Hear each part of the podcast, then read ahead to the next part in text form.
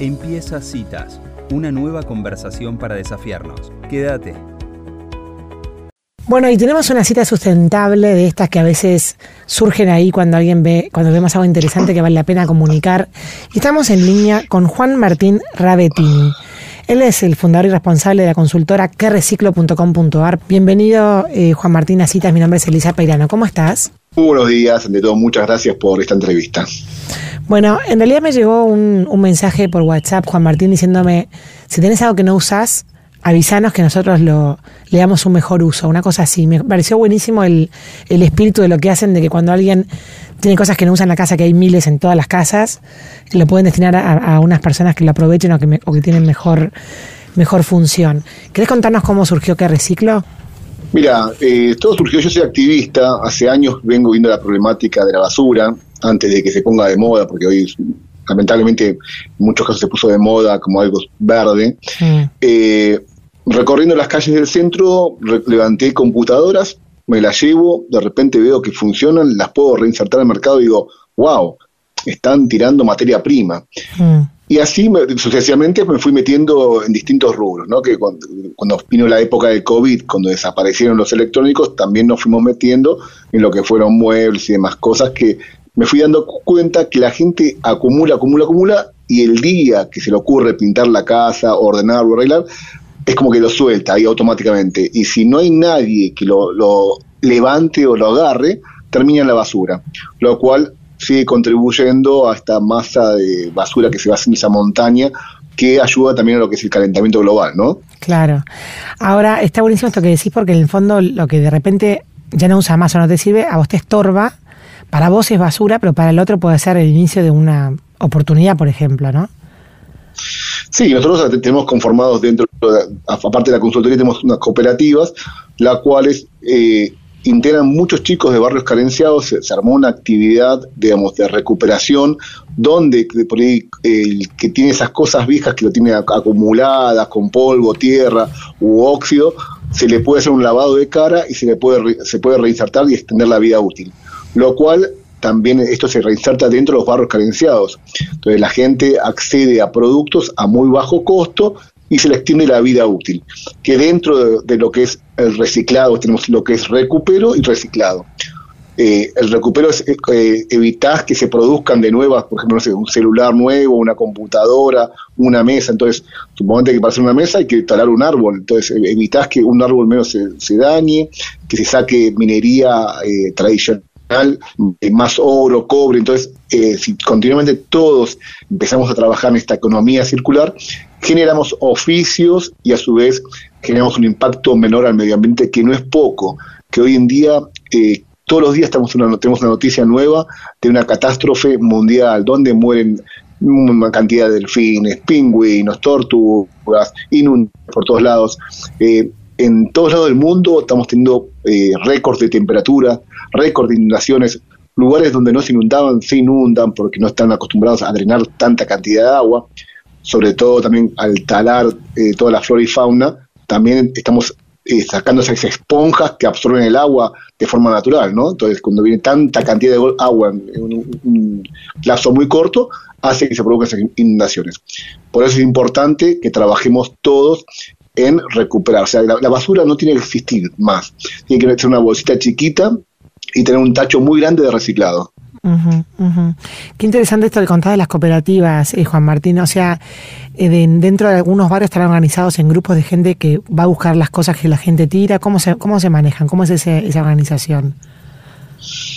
Mira, eh, hoy cada, vez se nos viene complicando un poquito cada vez más el tema de la logística con el tema de la inflación. Los, los fletes son cada vez más caros. Pero bueno, la idea es cada vez que un vecino de cualquier parte de Buenos Aires nos llaman, le dice, tengo para que retiren cosas, lo, le pedimos que le, dice, le diga a todos sus vecinos que, vamos a pasar y que de repente lo que tenga ahí, que no usa más, una bicicleta está ahí oxidada, una máquina de guardar pasto que se le rompió la rueda y nunca más lo va a arreglar, que es eso de que lo guarda por las dudas, eh, sacárselo, digamos, que aparte, hoy el metro cuadrado es caro, o sea, entonces aprovechar ese metro cuadrado, entonces... Eh, ha pasado, por ejemplo, con los cajeros de los bancos, que por ahí estaban eh, guardados en lugares, en depósitos por, por años, y ahora nosotros con todo el trabajo eh, reciclar un cajero es un trabajo artesanal donde tenés que cortar las chapas, sacar el hormigón de adentro. Pues vos cuando reciclás un material tiene que ser del mismo, como yo digo, del mismo equipo. Eh, no puedo reciclar hormigón con hierro y con plástico, tiene que separar pieza por pieza, ¿no? Mm. Lo cual hace una correcta porque si no se empieza a contaminar los materiales. Por eso también es importante que cuando uno eh, ponga en la bolsa de reciclado, poner los materiales limpios para que no se contaminen ni con tuco, ni con la patita de pollo, ni con el queso de la musarela de la, de la caja. Entonces, esa forma eh, es la parte de la educación ambiental que tenemos que tener todos. Entonces, y todos contribuir, porque también pasa que la gente dice, tengo un cargador celular, ah, un cargador celular no hace nada, lo tiro. Pero es un cargador, cada uno que piensa así, en 45 millones de personas son 45 millones de cargadores, una montaña gigante, así con un cargador, con un transformador, con el dispositivo de, un, eh, una eh, empresa de cable, lo que sea, que mm. siempre nos va quedando en casa. Que después, bueno, también hay hay que ver cómo reinsertarlo en el mercado, porque no es fácil, ¿no? Claro, y en ese caso, por ejemplo, por ejemplo, el, hay un montón, por ejemplo, pensando que acá también en nuestra ciudad había un lugar donde vos llevas todos los cables que no usabas más. Hay un montón de cargadores que están obsoletos o, o de teléfonos que no existen más, etcétera. Eso se puede usar el cable para otra cosa. Todas esas cosas las vuelven a, digamos, a, a poner en uso para otra cosa cuando las desarman. Sí, sí, siempre lo, primero que se busca es tratar de buscar una alternativa. Así, bueno, tengo un cargador que era de una filmadora, pero de supuesto que era de 6 volt, y por ahí sirve para, no sé, para una placa de Arduino, de, programación, o para otra cosa que, o por una batidora, lo que sea. Entonces, tratamos de el cargador reinsertarlo por lo que fue creado. En el caso de que ese cargador no se pueda reinsertar, cargador o lo que sea, no se pueda reinsertar, ahí pasa al reciclado, donde se desarma, se saca por un lado los plásticos, metales y placas, y después eso se va reciclando. Por ejemplo, el cobre, entonces después un, un, transformador viejo se rompió, se saca el cobre, el plástico, ese cobre se va a, la empresa Sindar, que es la gran fundidora hoy de metales, y saca los bloques nuevos de cobre, donde se hace cables nuevos, caños, los caños de los equipos de aire nuevos, etcétera. Entonces, eso se llama minería urbana, o sea, por medio del ya el, oro que vemos, el cobre u oro también, por ejemplo, las placas de computadoras tienen oro, mm. se saca, eh, ya que saben qué cantidad hay, vos entonces eh, evitás empezar a hacer la minería tradicional y seguir picando la tierra. Eh, si uno baja Jujuy, va a haber montañas que le falta un cuarto de montaña, que se lo fueron picando, sacando el material. Entonces, evitamos eso. Entonces, es como que vamos compensando un poquito con todo lo que sacamos, eh, ya, eh, recuperarlo por la parte urbana y no minería tradicional. Claro, qué increíble. Ahora, está bueno que esté de moda el, tema de la conciencia de la basura, ¿no? Más allá de que vos se nota que, estás, eh, se nota que no sé tenés, pero se nota que estás con este tema originalmente, digamos, antes de que se ponga, antes de que se ponga de moda, igual está bueno que la conciencia, que la moda haga que más gente te sea más consciente, ¿no? Sí, más que moda tenemos que tomar conciencia, digamos. Eh, eh, yo siempre digo, nosotros todos los eh, seres humanos generamos una huella de carbono. Mm. Esa huella de carbono es el impacto ambiental, o sea, la huella de carbono se mide. Es el consumo del gas, el consumo de la luz, el consumo de, cuando nosotros compramos una notebook, compramos un celular, esa ese, la, fabricación de ese producto generó un impacto ambiental, que es, eh, la, elevación de temperatura, el CO2, el CO2 que son gases de efecto invernadero. Entonces, nosotros, por ejemplo, cada familia tendría que tener plantado mínimo 200 árboles por familia para compensar esa huella de carbono.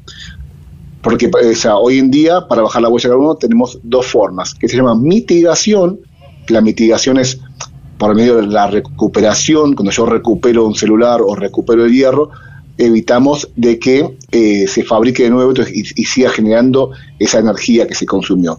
Entonces ya está, esa, ya esa energía se consumió, vamos a, seguir extendiendo la vida útil. Mm. Y si no, la otra forma es las plantaciones de árboles o plantas, o sea, hoy vos tenés una, una flor en tu casa, una macetita con algo, absorbe ese CO2 no tan fuerte como un árbol, pero contribuye. O sea, mientras más verdes tengamos en casa, es, una esponja que más absorbe todos esos gases malos, que los cuales generan ese calentamiento global que se habla mucho de las temperaturas que van subiendo.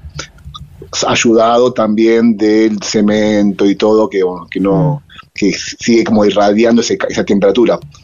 Entonces, eh, pero tenemos distintos tipos de gases. Tenemos el gas de, los autos, el gas de los equipos de aire, o sea, los productos químicos en los cuales lavamos la casa y todo eso también emiten gases. Claro. Por eso tenemos que tener cuidado cuando manipulamos todas estas cosas, ¿no? Claro. Ahora, me, me parece buenísimo, Juan Martín, que ustedes se ofrezcan como una consultora de soluciones, porque la gente muchas veces le pasa que tiene cosas en la casa y no sabe a dónde llevarlas o qué hacer con ellas, ¿no? Como si faltaran como ese último eslabón de poder justamente hacer lo que hacen ustedes, que es prolongar la vida útil de esos aparatos. ¿Vos notás en las empresas que fabrican las cosas que haya una vuelta de conciencia? Porque viste que el típico cuento del abuelo que tenía en la ladera que duraba 30 años y hoy en día esa, cultura cambió. ¿Vos te parece que vamos a volver a una cultura en la cual las cosas están hechas para durar persistentemente en el tiempo mucho más? Lamentablemente no, porque hay un negocio detrás de todo esto. Entonces, si de repente vos tenés un teléfono que te dura 40 años, la empresa que los fabrica se va a fundir. O sea, continuamente la tecnología va avanzando. O sea, de repente eh, arrancamos con un celular que era un, ladrillo gigante, pesado, que tiene que estar enchufado a un auto, lo que sea, y hoy tenemos teléfonos muy chiquitos, donde de repente hoy tenemos una oficina en un teléfono. Eh, después la eficiencia, la eficiencia energética también, o sea, vos la ladera que te, te regaló tu tatarabuela de esa hierro que es fuerte, tiene un Falcon adentro, entonces te, cuando lo enchufás, el medidor de luz empieza a girar como si fuera un plato volador.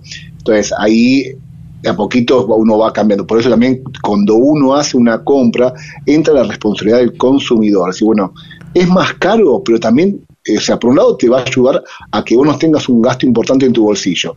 Y por otro lado vas a evitar que también esto impacte en el medio ambiente. Por eso no, es un equipo de aire tradicional que un inverter. Va a costar mucho más, pero también va, a consumir mucho menos. Mucho menos, claro, pero pará, las empresas, por ejemplo, el, ejemplo de los celulares, las empresas que aceptan el celular viejo como parte de pago o, que directamente lo meten para dentro de sus partes, eso ya es una conciencia más circular, ¿no? Sí, o sea, la, la, la, realidad es que la responsabilidad del productor tiene que ser sumamente importante. O sea, cada productor tiene que darle herramientas a los clientes para que puedan disponer de su producto. Entonces, yo me compro un shampoo, yo ese, si de repente por mi casa no tengo reciclado, la empresa dice, bueno, anda al supermercado donde vos compraste ese shampoo y déjalo ahí que yo en la semana lo retiro. Claro. Eh, compro, no sé, un celular eh, si no hay una campaña plan canje celular, lo puedo dejar en un supermercado o en, el local de electrónica, y así continuamente con todos los productos tiene que ser, cosa que eh, Coca-Cola, por ejemplo, perdón la marca, pero bueno, es algo, eh, pero las, empresas de, bebidas, colas, eh, que dejar más oportunidad. Yo, nosotros tenemos un, plan de limpieza que se llama Yo Río, ah. donde continuamente sacamos toneladas y toneladas de botellas. la cosa, las aguas están no contaminadas, súper contaminadas. Y eso se va continuamente drenando al río de la Plata, donde la, AISA absorbe el agua y es el agua que tomamos nosotros. Por ende, tienen que haber una responsabilidad. Yo, por ejemplo, cada vez que hablo con una empresa, me dicen, ninguna empresa tiene presupuesto ni para plantar, ni para imponer máquinas de limpieza. Nosotros, hoy en día hay maquinaria para limpiar los ríos, para frenar un poquito ese caudal de contaminación que va a los ríos, mm. pero nadie tiene presupuesto para, para, trabajarlo. Eh, cuando haces una plantación, dicen, bueno, vamos a plantar 20 arbolitos nada más. Bueno, una empresa no puede plantar 20 árboles. Imagínate que si un particular tiene que tener 200 árboles, una empresa que tiene equipos de aire recontra pesada, maquinaria pesada, tiene que tener un montón de árboles. Eh, lo cual es, y, aparte que todos los árboles tienen que tener una mantención, ¿no? Que porque se estaban muriendo por plagas, eh, por sequía, etcétera. Entonces, vos vas reemplazando los árboles que se van muriendo, digamos, para ir poniendo más, más cantidad. Por eso tiene que ser, es muy, importante la responsabilidad del productor. Claro. Juan Martín, si alguien está escuchando esta nota y le gustaría hacer algo parecido en su ciudad, salimos en muchas ciudades del interior de la provincia de Buenos Aires, y quisiera hacer algo en pos o copiar el modelo de cooperativas de ustedes o hacer algo parecido, ¿a dónde se pueden contactar con ustedes? Puede ser por la página www.quereciclo.com.ar, por WhatsApp al 156-759-4108 o en las redes arroba que reciclo. Ahí nosotros le vamos a explicar todo, le vamos a dar todo el know-how, cómo trabajarlo, el trabajo de plástico. El plástico también, eh, hay mucho para hacer con el plástico. La verdad que se puede hacer de todo, digamos, y sobre todo se pueden generar oficios, sin todo, eh, digamos, e, evitar los vertederos, estos lugares donde tienen la basura, las montañas, directamente tiene que llegar el, camión y ahí separar todo continuamente y, digamos, y sacar el camión de basura y poner el camión de reciclado. O sea, el, el, que maneja el camión de basura no se va a quedar sin trabajo va a reemplazar un camión de, donde compacte y comprime todo a un camión donde va a ser reciclado y a su vez va a generar un montón de mano de obra porque ahí tenés separación, reparación, eh, venta de materiales, hay un montón, entonces digamos, se, agranda un montón el, círculo económico. Bárbaro, me parece muy, muy, muy importante esto, que comunicas porque creo que es, como, como decíamos al principio, se generando la conciencia necesaria para que todo sea lo más circular posible sumamente importante y, y creo que todos tenemos que tomar conciencia. Y estamos con el cronómetro puesto, ya los científicos lo van diciendo, o sea, ya el calentamiento lo venían hablando, pero este, este, en el, este último año pegó un estirón el calentamiento global muy fuerte. Eh, lo vimos con las sequías, cómo, cómo fue afectando, ¿no? Digamos, y, yo creo que cuando uno se le corta el, agua en la casa, que tiene dos o tres días sin agua, se desespera, imaginémonos toda una vida sin agua, ¿no? Que, que no, que no puede ser potable ya antes los, los abuelos tomaban agua de pozo, ponían un, motor y tomaban. Hoy ya tenemos que empezar a comprar agua de bidón porque no estamos seguros, depende de dónde viajas. Hay países donde directamente no puedes tomar esa agua. Es, hay que tomarlo con bastante seriedad el tema, ¿no? Algo así como, uy, una moda, mirá, es un pantalón, una remera, me cambió de, de verde a amarillo. Entonces, no, tomamos conciencia que tenemos que inculcarlos y tenemos que tomar ese trabajito de separación, de responsabilidad cuando compramos, qué hacemos con lo, lo, que no nos sirve, el aceite, la pintura, todo eso, dónde lo mandamos, quién lo recupera. O sea, entonces cuidamos un poquito nuestro ambiente y generamos oficios, que eso es muy importante que podamos seguir generando oportunidades para muchas personas, eh, sobre todo en la gama de barrios carenciados que que generamos muchas oportunidades. Claro, es esto una fuente laboral enorme que, que tal cual como vos decís, vos se abre una oportunidad nueva ahí. Muchísimas gracias Juan Martín de Que Reciclo por esta No, por favor, a vos. Y difundamos esta, esta comunicación. ¿eh? Gracias. Que, tengan buen día. Chao. Adiós. Bueno, y así pasaba Juan Martín Rabetini de Que Reciclo para que puedan copiar esta modalidad de trabajo, esta forma de, de generar cooperativas en barrios y la verdad que ser más conscientes de lo que producimos como basura, ¿no? Si te gustó esta conversación, Compartila.